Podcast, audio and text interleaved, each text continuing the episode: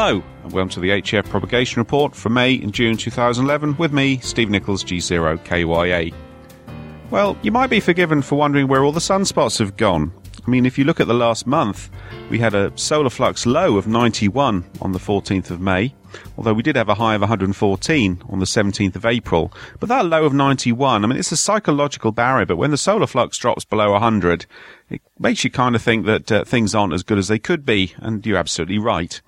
Um, we were hoping by now that we'd be seeing fluxes in the maybe 130, 140 region, but the sun is obviously going through a little of a lull period.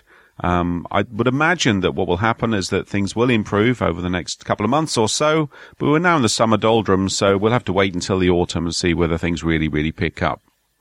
Over the same 30 day period, we had an A index high of 17 and a low of zero, and that zero was on the 8th of May. Well, what does that mean? It means that conditions are pretty settled, really. Um, we've not had too much geomagnetic um, disturbances or too many geomagnetic disturbances, so this means that the bands have been relatively calm. As I look at the figures on solarcycle24.com, it's showing that the BZ or the interplanetary magnetic field is pointing south, which is a sure sign that it's going to, the, the field is coupling with the Earth's magnetic field, letting lots and lots of ions in. So we, I wouldn't be surprised we see the A index uh, start to climb a bit higher and we see some disturbances. But uh, that's what you get. If as the solar cycle improves, the A and the K indices go up as well and uh, cause disturbance. So you can't have it always, can you? I think over the next couple of months, propagation is going to be dominated perhaps by sporadic E, which you'll notice on 21 and 28 megs, and to a lesser extent, 20 um, meters, 14 megs as well. Now, sporadic E is a very strange phenomenon that um, we don't fully understand. We think it's caused by wind shear, that's winds moving in different directions in the upper atmosphere, forcing ions together to form clouds, short or short-lived and fast-moving ion clouds, if you like, in the E layer that cause very, very, very um, strong signals to appear, short skip signals, usually up to around about 1500 miles or thereabouts, although you can get multi-hop signals. But this, these very intense signals that um, come and go, they fade, if you like, as these clouds move. So one minute you could be listening to somebody perhaps coming from Italy, and half an hour later it could be somebody coming in from Spain. But do have a look at, uh, say, uh, 15 meters, 10 meters, and even 6 meters, 50 megahertz, because there'll be lots and lots of action um, on uh, those bands due to sporadic E over the next couple of months. Now, we're moving into the summer solstice period, really, which I've defined here as May to August. And what you'll find is that daytime maximum usable frequencies are likely to be lower than those of winter.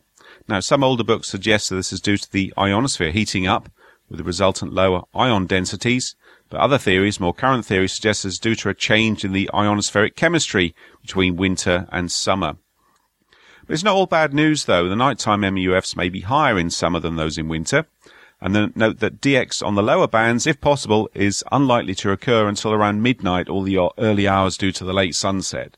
But you may find that um, 20 meters stays open. I wouldn't say all night long, but uh, certainly till very, very late in the evening uh, indeed. So uh, don't write 20 meters off just because it's the summer. So let's have a look at each of the bands one by one. Now, 160 meters or top band, 1.8 megs. High levels of static and solar absorption mean that the band will not really support skywave contacts during the day, and during darkness, short skip openings may occur, but DX may be a rarity. Occasional openings can occur during the hours of darkness, especially around local midnight or the early hours of the morning, as long as you've got a dark path between you and the other station. Now, 80 meters, 3.5 megs will generally follow the characteristics of top band, with high levels of static, but will also provide good openings out to around 250 miles during the day and absorption will grow to a maximum at midday for inter-G contacts, and DX capabilities will be poor to fair during the hours of darkness.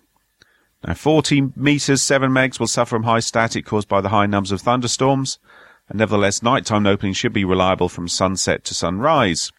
Local daytime openings will be possible on the whole, and nighttime skip distances are likely between about 500 to 2300 miles. 20 meters, 14 megs is still like to be the best DX band between sunrise and sunset, although the band will be noisier than the winter period and not as reliable for long haul contacts. And as I said earlier, the higher MUFs at night mean that 20 meters may remain open during the evening to DX. And don't forget the short skip due to summer sporadic E.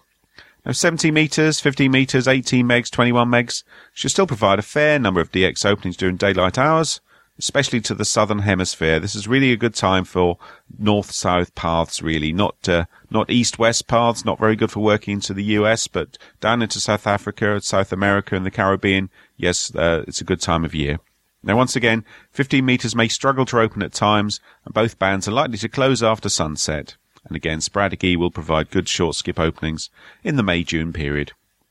Now, 12 metres, 10 metres, 24 megs, 28 megs are likely to be disappointing bands, apart from those sporadic E openings that will provide regular openings out to around about 1300 miles, with multi-hop openings possible, um, giving you a good DX beyond this range, but they will be very short-lived paths. A typical multi-hop opening might provide brief contacts, uh, perhaps with the Middle East or USA, although they can be hard to predict. And we won't see any propagation via the F layer now, probably until um, the autumn, maybe September time. So that's a roundup for the bands for May and June.